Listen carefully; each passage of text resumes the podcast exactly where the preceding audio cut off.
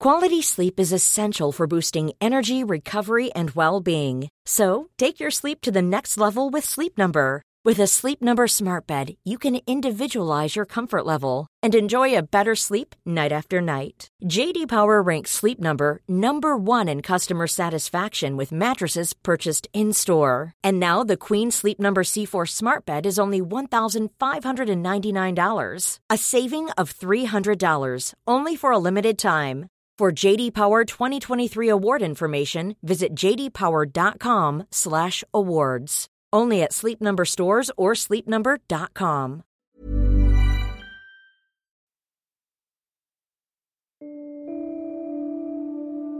Te bloot, zeiden ze.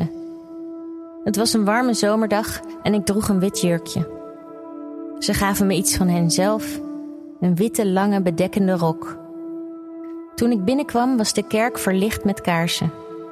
We moesten in een kring gaan zitten, jongens tegenover de meisjes. Middenin stonden de instrumenten klaar en de begeleiders die uitlegden wat we gingen doen. Ze wensten me een goede reis. Je hoort hier actrice en schrijfster Lisbeth Kamerling. Het is de zomer van 2007. Ze is 32 jaar als ze voor het eerst deelneemt aan een ayahuasca-ceremonie bij de St. Dime Kerkgemeenschap in Amsterdam. Op het podium slaat ze haar eerste glas thee achterover. En de ayahuasca slaat in als een bom. Tijdens zo'n ceremonie is het de bedoeling dat je stil bent. Zo kun je de reis in jezelf dieper ervaren. En anderen om je heen ook. Maar ik moest zo ontzettend hard lachen. Een extreem slappe lach. Ik snapte dat ik stil moest zijn, maar ik kon niet stoppen. Van taal tot beleefdheid, alle conditioneringen vielen van me af. Ik moest naar de wc, maar wist niet hoe ik moest vragen waar die was. Ik wist niet meer dat ik een huis had of dat ik een kind had. En toen kwam er een bevrijdend inzicht. Als je de woorden weglaat, wat blijft er dan nog over? Dit is Discomfort Zone, een podcast van VBK Audiolab en Audiohuis over ongemakkelijke ervaringen en hoe die helpen om anders naar het leven te kijken. Ik ben Rachel van der Pol en zolang ik me kan herinneren heb ik een lichte obsessie met alles wat met zingeving te maken heeft. Ik wil snappen waarom we doen wat we doen en waarom we hier zijn. En daarover ga ik in gesprek met mensen die hier inzichten in hebben gevonden. Vandaag spreek ik met actrice, schrijfster en coach Liesbeth Kamerling. Welkom Liesbeth bij Discomfort Zone. Dankjewel. Ik zie het gewoon helemaal voor me. Jij in zo'n veel te grote witte rok, rollend van het lachen over de vloer van die kerk. Wat, wat bracht je daar? Ja, um, ik had al een paar keer was het ayahuasca eigenlijk op mijn pad gekomen. Qua dat ik er iets over hoorde of dat iemand mij adviseerde om dat te doen. Omdat je dan een soort reis in jezelf maakt. Maar ik dacht, ja, ik, ik dacht wel dat je daarvan ging hallucineren en dat soort dingen. Daar hou ik niet zo van.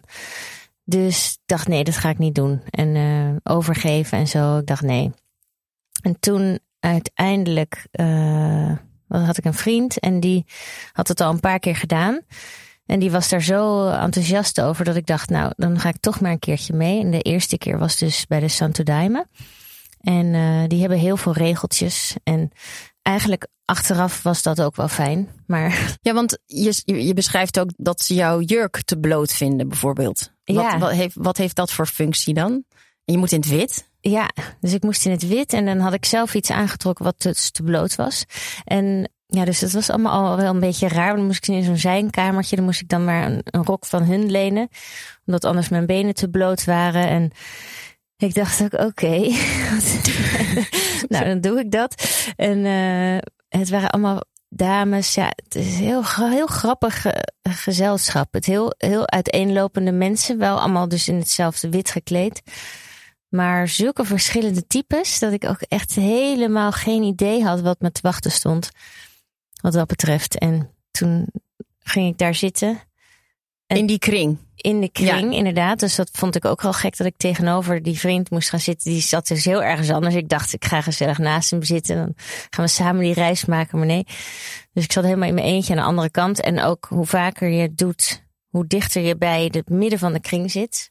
Waar de instrumenten staan. Dus dan, want dan slaat de ayahuasca dan nog heftiger in, schijnbaar. Dus als je het voor het eerst doet, moest je helemaal aan de buitenste ring. Dus ik zat Oh. helemaal aan de buitenste ring. In je Nou ja, eentje toch van niet? Die regels. Ja, ja, maar nee, ik zat wel mensen om me Oh, heen die ook Ja. eh, voor de eerste keer kwamen of de tweede keer. Ja. Maar ja, die kende ik niet. Dus ja, dat vond, ja, dat vond het allemaal heel gek. ja, en dan loop je naar dat podium dus. Op, de po- op het podium neem je dan de Ja, drank tot ja. je. Ja, dat klinkt heel filmisch, maar het valt wel mee. Het was denk ik gewoon praktisch. Maar dan liep je daarheen, daar stond die pan klaar met die thee. En eh, dan kreeg je allemaal een kopje van een eh, mevrouw. En dat was zo'n soort strenge tante, heel grappig.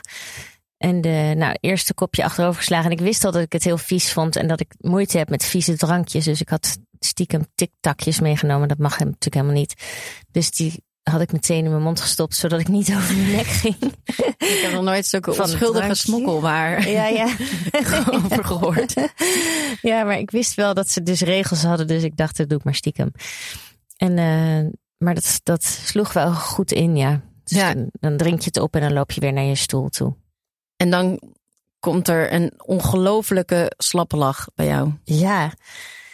Ja, ik had, ik had zo, ik, ik kreeg zo de slappe lach, maar zo, zo heel erg dat het bijna soms ook niet meer leuk is. Maar toch wel, want ik moest wel steeds lachen om ons mens zijn, om ons, om mezelf. Want ik had dus, ik eh, was dus heel erg aan het lachen en ik wist de woorden niet meer voor lachen.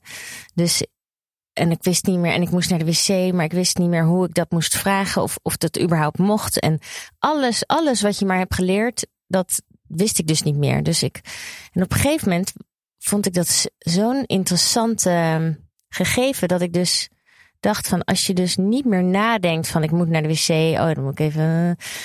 Maar je het gewoon doet, zeg maar, je loopt er gewoon naartoe. Je, verder geen gedachten aan vuil maken eigenlijk. Dat is zoveel rustiger.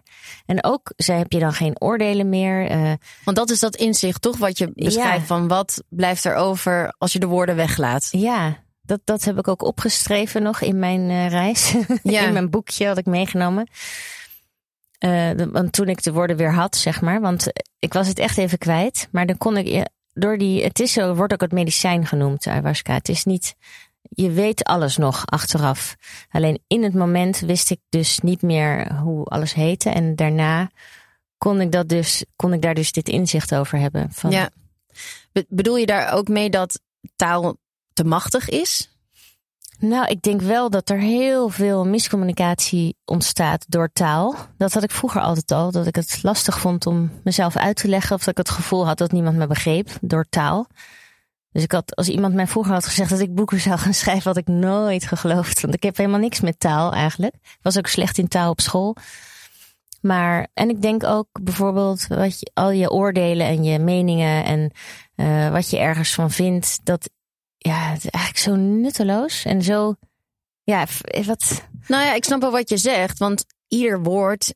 Kijk, taal is heel nuttig. Hè? Dat maakt ook ons mensen. Daarmee kunnen we informatie uitwisselen. Eh, als we geen taal hadden, dan hadden we bijvoorbeeld ook niet eens wetenschap. Want dan kan je niet dingen opschrijven. En kan je ook weer niet voortbouwen op inzichten van anderen. Dus Ja. in die zin is het heel nuttig. Maar ik denk eh, dat we soms zijn vergeten dat er eh, nog heel veel andere manieren zijn om te communiceren. Die minstens, of denk ik, wel krachtiger zijn. En dat is het gevoel. ja, En dat we soms vergeten ernaar te luisteren. En dat taal kan soms ook heel, vind ik, onderscheid opleveren. Want het is, je hebt altijd ook een tegenstelling. Dat, je, dat, is, dat is ook de, die oordelen waar je het over hebt. ja, Dat zit ook vaak in taal. Als het iets is, is het ook iets niet.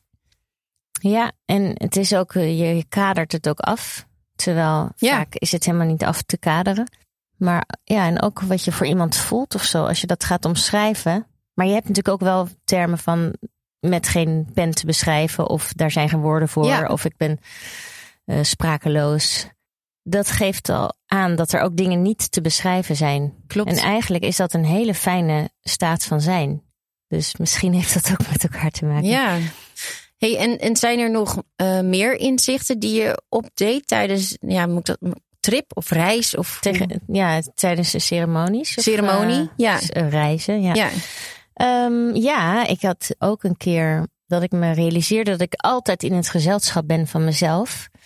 Ik had toen allemaal vragen opgeschreven en uh, ik dacht, uh, dan ga ik antwoord vragen aan de ayahuasca. of aan mezelf eigenlijk. Het was steeds alsof ik het, de vraag stelde aan mijn andere zelf. Maar die is er altijd. Dus ik geloof wel dat je een lichaam hebt, een geest en een ziel. En die ziel, die is er altijd, daar kan je altijd mee communiceren. Vanuit de ziel heb je je lichaam om mee te leven. En vanuit hier heb je je lichaam om mee te communiceren eigenlijk. Ja. Bijvoorbeeld als je naar je eigen gedachten kijkt, dat doe je dan met je ziel. Be bedoel je daar Denk ook, ik. tenminste wat sommige mensen bewustzijn noemen? Ja, bewustzijn, ja, dat denk ik wel eigenlijk. Dat wat kijkt.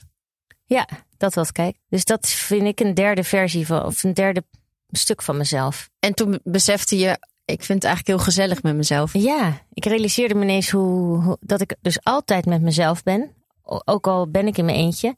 Dus dan ben ik altijd toch nog in het gezelschap van mezelf. En toen dacht ik, goh, ik vind mezelf eigenlijk best heel prettig gezelschap. Ja, wat een fijn inzicht. Ja, maar het is super fijn. En ik denk eigenlijk dat iedereen het wel heeft. Want ja, je bent jezelf.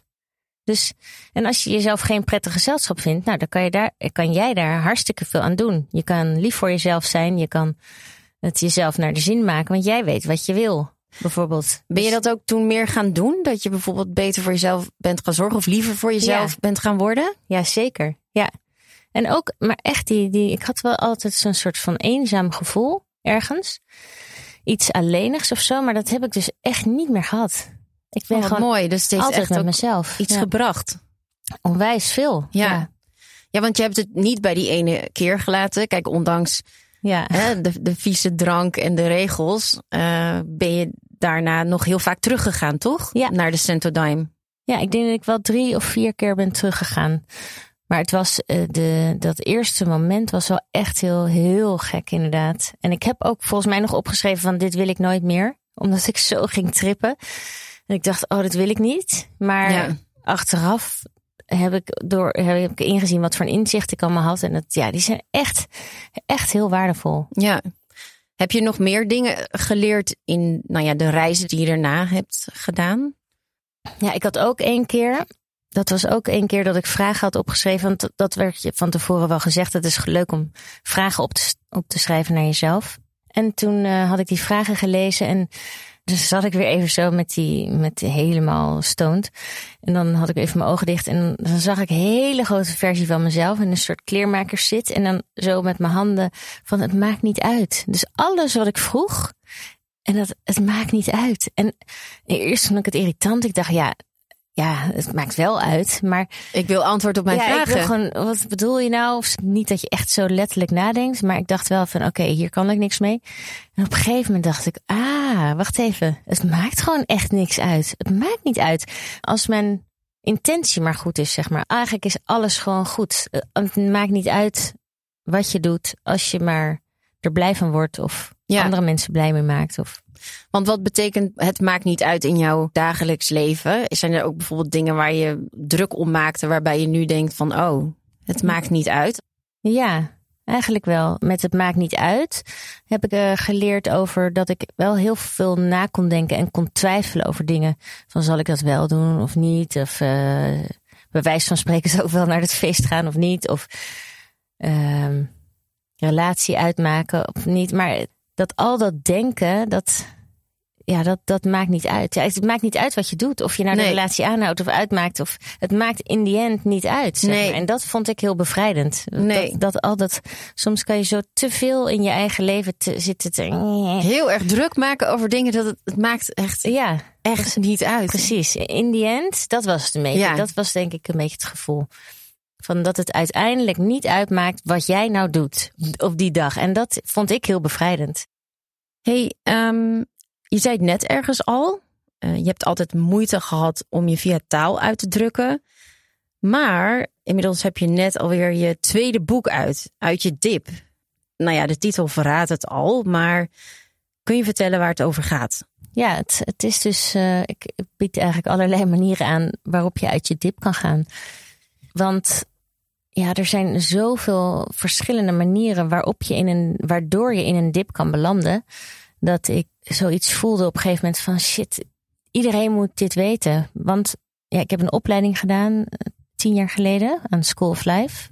Um, wat, wat, wat, voor onderdelen zitten er in zo'n opleiding? Um, coaching, counseling, healing en reading.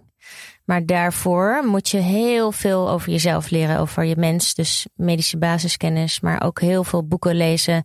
Maar we moesten de eerste twee jaar heel veel over onszelf weten, zodat je niet projecteert op de ander. In ieder geval heb ik daar bijvoorbeeld geleerd uh, in uw brein als medicijn bijvoorbeeld. Dat is zo'n boek. En dat leert dat je dus in een depressie kan belanden door te weinig visolie. Of omega 3 eigenlijk. Ja. Je kan het ook met algeolie namelijk nemen. Dat doe ik nu. Zodat je geen visolie meer hoeft te nemen. Maar dus door heel veel algeolie te nemen per dag bij te slikken, kan je jezelf uit een dip halen. En bijvoorbeeld een B12 tekort, kan, kom je regelrecht in een depressie. Dus dat soort dingen. Maar heel veel mensen zullen dat nooit gaan lezen of daar nooit zich in verdiepen, omdat het ze niet interesseert in, in eerste instantie. En is dan de geëikte weg vaak naar een psycholoog en eventueel zelfs medicatie? Of gewoon depressief zijn. Of uh, gewoon beland in je depressie. of, of inderdaad eh, medicijnen. Ja het, het, het wordt dan vaak veel erger, terwijl dat hoeft helemaal niet. Het kan, het kan aan hele andere dingen liggen. Of aan slaaptekort, of aan uh, dus overprikkeld zijn, chronisch overprikkeld zijn. En waarom is dit onderwerp zo belangrijk voor jou? Ja, het heeft me wel altijd al geïnteresseerd. Op een of andere manier de eenzaamheid. Hoe, hoe kan dat nou dat er zo'n grote eenzaamheid is, terwijl we met zoveel mensen in een klein landje leven? Hoe kan dat nou? Dus dat heeft me altijd geïnteresseerd. Natuurlijk Anthony zijn dood, die depressief was en dat eigenlijk van de buitenkant ook daar niet zoveel aan te zien was of zo. Ik bedoel, iedereen dacht, jeetje, je hebt toch alles voor elkaar. Twee mooie kinderen, leuke vrouw, werk. Wat, waarom? Maar, en dat is dan soms zo niet zichtbaar aan de buitenkant. En ik denk dat we door, ook door social media uh, zo erg geneigd zijn om te denken dat de ander alleen maar zich goed voelt de hele tijd. Terwijl er echt heel veel mensen een dip ervaren. En ja, dan raak je weer eenzaam, omdat je dan weer je dip niet. Nou ja. En vooral ook omdat ik er zoveel over gelezen heb en zo geïnteresseerd in ben, denk ik ineens: dit moet gewoon iedereen weten. Je moet gewoon weten hoe je in elkaar zit.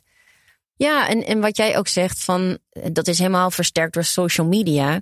Maar de hele, ja, misschien een soort druk of verplichting of verwachting daardoor, misschien verkeerde verwachting, dat je altijd maar gelukkig bent. Terwijl gewoon al erkennen van, hé, hey, ik zit even niet zo lekker in mijn vel en dat je daar vrij over kan spreken. Ja, daar, hebben we het hier ook wel vaker over gehad. Maar inderdaad, het hoe gaat ie? Ja, dat vind ik soms zo'n vervelende vraag, want het wordt bijna een hooi. En dan, ja.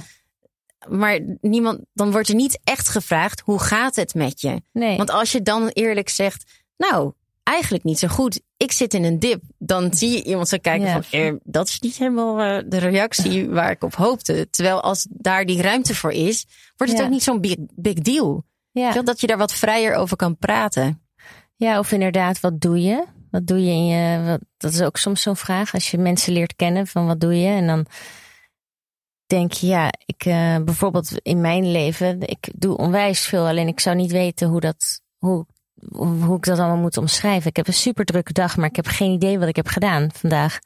En dan bijvoorbeeld als diegene zou vragen. En als je iemand niet kent en je zegt: hoe voel je je? Heb je een goede dag vandaag? Of uh, hoe zit je in je vel? Dat is eigenlijk een veel, Zo veel interessantere vraag. En veel leuker dan een beetje opnoemen wat je allemaal doet. Of zo. Ja, je zei het net al, hè, je, dat je die opleiding was begonnen na Anthony, zijn zelfverkozen dood.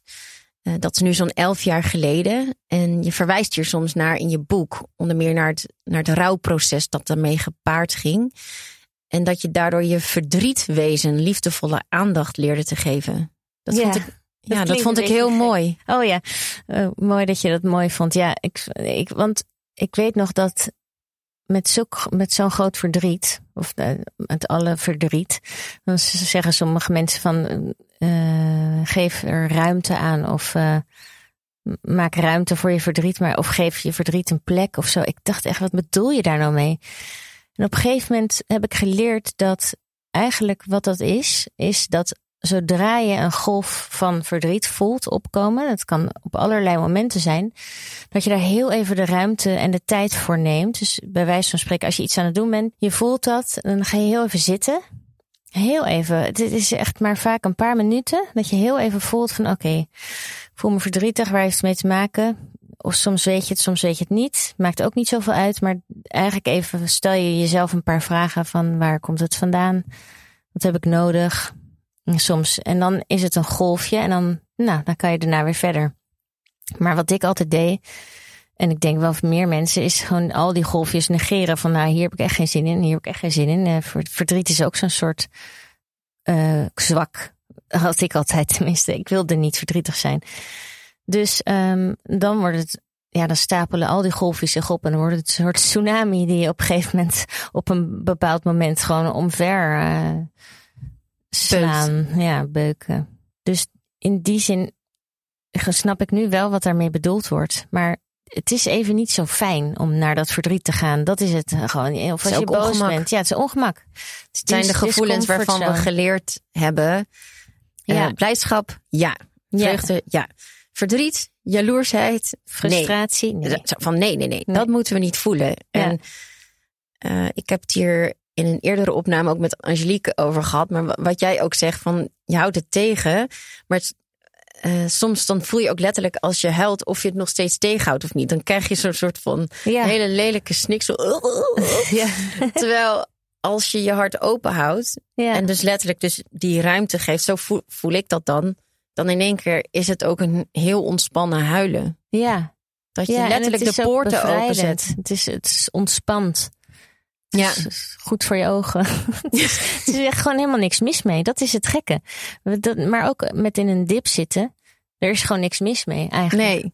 Het is gewoon goed om af en toe te huilen. Maar uh, ja, vooral dus om er wel de tijd, heel even de tijd voor te nemen om te voelen wat je voelt. Of als je jaloers bent, eigenlijk ook. Dat had ik nog niet aan bedacht, aan gedacht. Maar jaloezie is ook zo'n emotie die je liever niet wil, inderdaad. Maar als je dan heel even gaat zitten van, hé, hey, wat voel ik nou eigenlijk? En als je dan lief bent naar jezelf in plaats van het afkeurt of het stom vindt van jezelf, dan lost het waarschijnlijk gewoon op. Ja. ja, wat me ook opvalt in je boek is dat de natuur ook een grote rol daarin speelt. En met name ook de heling van de natuur. Ja, ja dat is denk ik ook weer zo'n reden waarom ik het zo belangrijk vind dat iedereen dit weet. Want de natuur is eigenlijk zo zo ingenieus ingericht. Bijvoorbeeld, stel dat jij op een boerderijtje zou wonen en je woont daar een paar jaar. Al het onkruid wat daar groeit, dat is, dat is het kruid wat voor jou, voor jouw kwaaltjes waarschijnlijk het medicijn is. Dus alle planten om jou heen, dus echt voor jou er zijn. Dus onkruid is vaak je geneeskruid.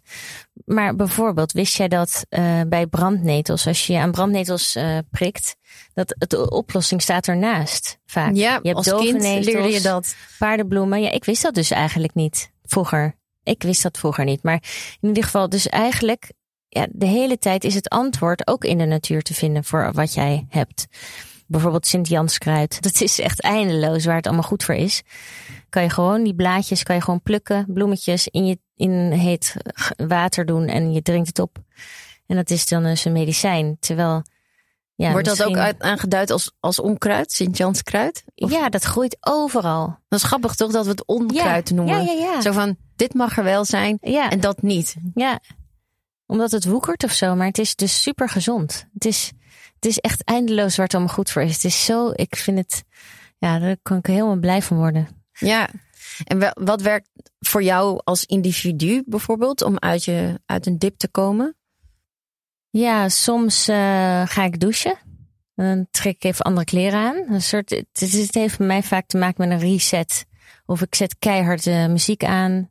Of, um, of ik ga even naar buiten, even lopen. Nu hebben we ook twee honden, dus dat is dan sla ik twee vliegen in één klap. Dus die helpen ook weer ja, in ja, je rust. Trouwens, ja, heel. Dat is super fijn. En eigenlijk ook een huisdier of een hond helemaal is ook heel leuk voor je sociale contact. Of de soort de mensen uit je buurt leer je soort van kennen. Je hoeft er niks mee, maar je kan er wel een gesprekje mee hebben.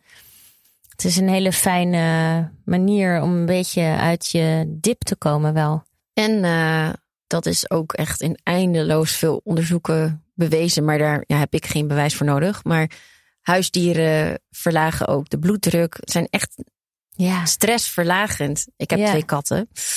Ja, je kan er om lachen. Je krijgt er zo'n prettig gevoel van als je naar dieren kijkt, hoe grappig ze zijn. En eigenlijk is het ook leuk om zo naar jezelf te kijken. Ja. Dat, wij zijn ook zo grappig. Wij zijn ook de natuur, zeg maar. Dus ja, door, door uit een dip te komen, kan je ook gewoon de natuur ingaan en dan weer even verbinden met de natuur. Of met je dier, inderdaad, knuffelen. Ja, het is heel fijn, dieren, inderdaad. Ja. Hey, mensen die nu luisteren, zullen jou misschien kennen als actrice. Maar hè, dat, dat heb je ook al wat langer op een uh, lager pitje gezet. Ja. Want op een gegeven moment uh, ben je op je gezin gaan richten. Je hebt een gezin van drie jongens. Ja. Dat uh, ja. klinkt intens. Ook intens leuk, maar. Ja, het is, het is ook wel heel intens. Super druk. Maar ja, ja ook maar bij, ja, bij de eerste kind, met mijn, ons eerste kind, ging ons leven nog wel redelijk normaal. En bij de tweede vond ik het wel veel meer familie. Maar ja, dan nog bij eh, hadden we allebei werk, geloof ik. Ja, ik ook nog wel, inderdaad. En um, ja, nee, het is gewoon super vol. Ja, ja, dat kan ik me voorstellen. Want ik las dat je vijf jaar geleden er ook achter kwam dat je hoogsensitief bent. Uh, dat lijkt me een nou moet ik dat zeggen, uitdagende combinatie met, ja. met zo'n gezin. Ja, dat is het ook. Ja. Hoe kwam je daarachter eigenlijk? Ja, ik ben eigenlijk herken ik gewoon mezelf natuurlijk. Vijf jaar geleden heb ik geleerd dat het hoogsensitief heet. Ja. Op zich weet ik, herken ik dat natuurlijk al mijn hele leven. Alleen ik wist niet dat dat iets was. En um, uh, ja, ik werd uitgenodigd door de psychologie voor een interview over hoogsensitiviteit. En ik dacht dat het ging over een opleiding die het had gedaan voor uh, levenstherapeut. Dus ik dacht, oh leuk, ze willen nu eens een keer iets over die kant van mij uh, weten. Maar dat was eigenlijk helemaal niet zo. zij, zij hadden gewoon bedacht dat ik hoogsensitief ben. Ik weet niet hoe ze daarbij komen. Maar um, nou ja, trouwens. Wat bijzonder dat dan een magazine dat ja. voor jou bedenkt. Ja, alleen nu ik me er zelf in verdiept heb, zou ik ook wel kunnen zeggen dat jij hoogsensitief bent, bijvoorbeeld. Ja. Dat weet je dan, dat herken je dan op. Dan op een gegeven moment weet je zo goed wat dat is en wat voor mensen dat zijn. Dat herken je zo. Ja. Dus. En kan je uitleggen wat sensitiviteit inhoudt? Ja, het is eigenlijk hebben wij geen filter. Dus alle, alle informatie die binnenkomt, komt even hard met hetzelfde volume binnen. En ook kunnen we niet zo goed onderscheiden wat belangrijk daarvan is en wat niet. Dus bijvoorbeeld als een ander een sirene hoort of een gesprek of een, of een muziek ergens op de achtergrond en het heeft niks met de situatie hier en nu te maken, dan kunnen ze dat wat zachter zetten. En bij ons blijft dat gewoon op hetzelfde volume allemaal aanwezig in het moment. En dat is dus als je daar, als je, je daar niet bewust van bent, dan kan je makkelijk overprikkeld raken. En dan, ja, dan wordt het een last eigenlijk om hoogsensitief te zijn. Terwijl als je weet dat je zo in elkaar zit en je weet dat je een hele drukke dag hebt gehad, dan moet je gewoon zorgen dat je een soort van rustpunt hebt. Of op de dag zelf, of de dag daarna, of de ochtend daarna. Of je gaat bewust even douchen. Dat je het even een soort jezelf uh, tijd geeft of ruimte geeft om te herstellen. En dan is het eigenlijk een kwaliteit. Uh, doordat we al die informatie met dezelfde, op dezelfde manier behandelen, gaan, denken we over al die informatie denken we door. En aan het eind kan je dan weer grappige oplossingen bedenken of creatieve oplossingen eigenlijk. Ja, en ben je ook gelukkiger nu je beter snapt, ja, ik noem het maar je bedrading van binnen, dat je beter snapt hoe dat van binnen werkt? Ja, veel, ja, dat voelt echt veel, veel fijner. Want ook uh, had ik naar mezelf toe eigenlijk best wel negatief van, nou, uh, waarom Waarom kan je daar nou niet tegen? Of wat zit je nou te zeuren?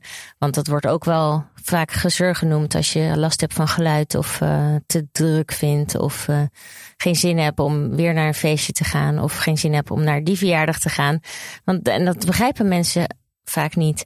En dan begreep ik het zelf eigenlijk ook niet. Dus dan vond ik dat ook stom van mezelf. En dat is ook een heel fijn eh, dat dat opgelost is, zeg maar. Dat ik dat niet meer zo mm, in mezelf beoordeel, veroordeel. Ja. ja, ik herken het ook wel heel erg. En ik praat er eigenlijk nooit over, omdat het laatste wat je wilt, en dat wilt niemand, is dat je een aansteller genoemd wordt.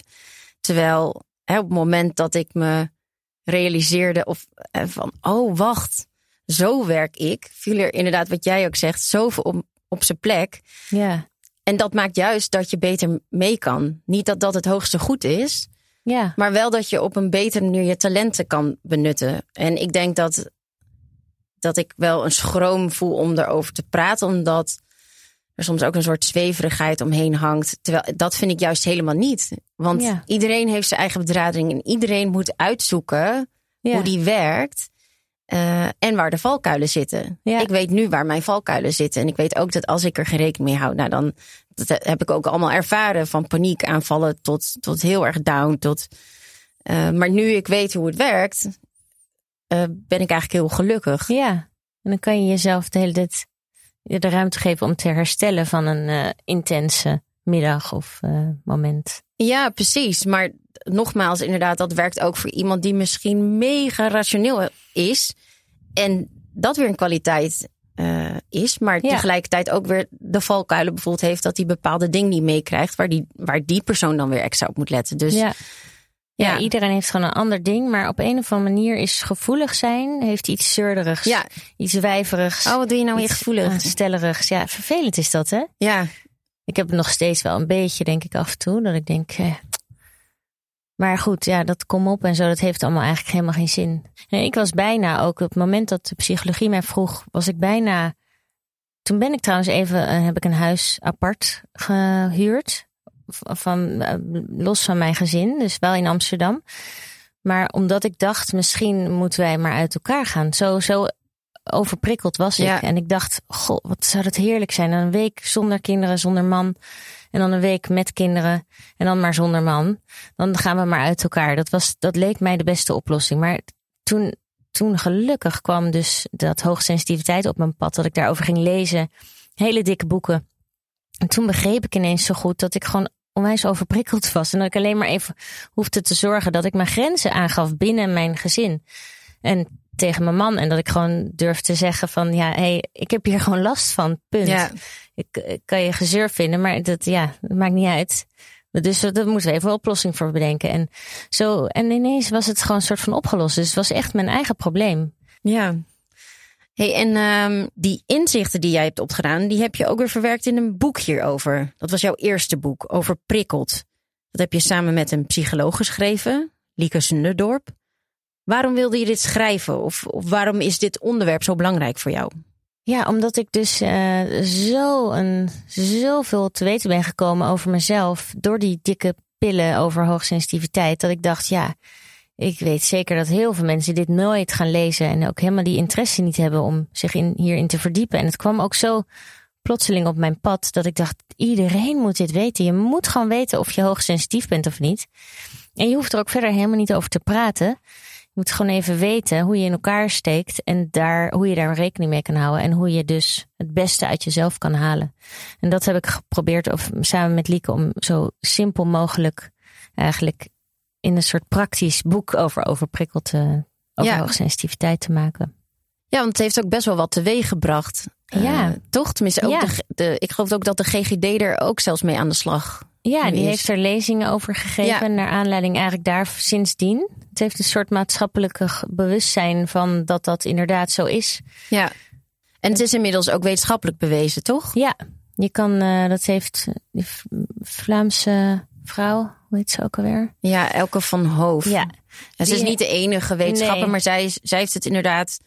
Zij is de eerste die het heeft aangetoond op MRI-scans. precies. Dat er een ander deel in je hersenen actief wordt dan als je Ja. niet hoogsensitief bent. Precies, dat er dus meerdere betekent- gebieden oplichten Ja. in je hersenen wanneer de informatie binnenkomt. Precies. Ja, dus dat is weer dat je zo alle informatie verwerkt en nog doorverwerkt. En dus dat vond ik ook wel prettig dat het een soort van wetenschappelijk bewezen is. Hoewel Dat hoeft voor mij helemaal niet altijd. Maar ik denk omdat dit zo'n aanstellerig kantje heeft. Ja. Dat je echt denkt, nee, het is gewoon zo. Eén op de, volgens mij inmiddels één op de vier mensen is hoogsensitief. Ja, vijf geloof is gewoon ik. hartstikke ja, veel. Is echt veel. Ja. Dus wat, zien we dan, wat zitten we dan allemaal te ontkennen? Dat heeft... Ja, en wat ik ook zo mooi vind is, het is ook vastgesteld bij dieren. Dus één op de vijf dieren reageert gevoeliger op uh, licht, geluid, uh, ja, alle signalen. En dat heeft ook echt een hele duidelijke functie in bijvoorbeeld een kudde. Voordat ze naar een waterpoel gaan, dan, dan zijn die dieren zijn er in de kudde om, om te zeggen van hé hey jongens, is er gevaar of niet? Ja. En ze hebben ook een voorgevoel, hè? Dus Ja, een voorgevoel. Ja. Dat intuïtie ja. en, en die signalen die ze binnenkrijgen, samen met dat voorgevoel, weten ze van: oké, jongens, we kunnen gaan of ja. niet. En, maar tegelijkertijd heb je ook weer andere dieren in die kudde nodig. Die, wanneer er bijvoorbeeld nieuw terrein, wanneer ze nieuw terrein op moeten, dat je de brutale dieren nodig uh, hebt. Die misschien uh, ja, wat, wat minder ongefilterd die informatie binnenkrijgen. Maar ja, op een gegeven moment moet je wel gaan. Die gewoon doen. Ja. Dus je hebt iedereen nodig. Ja, dat vind ik dus ook. Dat vind ik dus zo bijzonder dat het ook. En bij mensen zou je bijna denken dat wij, de hoogsensitieven, dan mee moeten doen met al die niet zo hoogsensitieven. Want zo is de maatschappij ingericht. Je moet gewoon doorgaan, huppakee, meegaan in dit tempo. Maar dat vind ik ook opvallend bij scholen. Dat je zo ingedeeld wordt in niveaus. Bijvoorbeeld, dat je dan denkt dat we allemaal eigenlijk het liefst VWO moeten hebben of zo. Terwijl ik, ik weet niet meer wie dat nou zei, maar een mevrouw heeft dat ergens onderverdeeld, uh, de scholen in een geestelijke opleiding en een fysieke opleiding. Dus dat betekent, oh, mooi. Ja, dat is super cool, want dat, dat, we hebben ook allebei nodig. En het, het ene is niet beter dan het ander. De ene, uh, ja, die denkt dus over alles na en de ander die, die uh, produceert het, zeg maar. Dus het is, en dat vind ik zo'n veel fijnere verdeling dan al die kinderen die helemaal sip zijn omdat ze een soort van lager niveau hebben. Terwijl dat zijn super creatieve mensen. Dan denk ik echt, en dan voelt diegene zich dus eigenlijk niet goed genoeg of minder goed. Terwijl het is gewoon anders. We hebben elkaar allemaal nodig. Ja, prachtig. Hey Lisbeth, we hebben het gehad over jouw eerste ayahuasca-ervaring en de trips die, daarna, die je daarna aanging en wat je daarvan hebt geleerd. We hebben het gehad over hoe je uit je dip kan komen. Um, we hebben het gehad over het ongemak rond hoogsensitiviteit. En ik sluit de podcast altijd af met eenzelfde vraag. Is er een boek of film of bepaalde muziek waar jij altijd op terug kan vallen? Of in jouw geval die je uit je dip weet te halen? Ja, ik heb zeker. Ik heb, uh, dat wisselt wel. Ik heb, uh, denk ik, dat ik het snelst uit mijn dip kom met een uh, nummer, met muziek. En op dit moment heb ik er twee. Dus ze hebben wel een beetje dezelfde functie. Dezelfde mood krijgen ze me in. En dat is The Look van Metronomy. En Grounding van Langot. Het is super, super swingend. Ja, super swingende nummers. Ik, ik weet niet, ze, ze, verzetten mij altijd op een hele goede manier. Dus uh, ik denk dat dat wel mijn uh, snelweg naar uit mijn dip is. Ja. En staat er nog iets in de discomfortzone op je planning? Iets ongemakkelijks. Ah. Iets ja. wat je wil proberen. Um, mm, ja. Ja, ik wil eigenlijk wil ik veel beter naar mijn intuïtie gaan luisteren. En dat is echt ook echt discomfortzone. Want het is vaak een, een beweging of een, een. Ja, dan doe je dus iets wat je eigenlijk niet had gepland. Als je gevoel zegt van ik doe het wel of ik doe het niet. En daar helemaal naar luisteren. Dat lijkt me zo bijzonder. Maar ik denk dat ik daardoor ook in een hele ja, soort van onbeleefd of uh, niet gezellig of, of een nieuwe. Ja, ik weet niet. Ik denk dat dat mij een discomfort zone gaat geven. Ik vind dat een hele mooie intentie. En ik, ik probeer dat zelf ook. Het vergt veel moed. Ja. Ik heb een vriend en die doet dat exact. Ja? Die is daar gewoon nul bang voor reacties of conventies. Ja. En die dat leeft precies naar wat hem, wat, wat zijn gevoel ingeeft. Uh, niet dat dat nou per se de uitkomst hoeft te zijn, maar ook in heel veel wat hij doet is hij heel succesvol. Maar dat boeit hem ook weer niet zoveel, want dan kan hij daarna gewoon weer een andere kant uitgaan.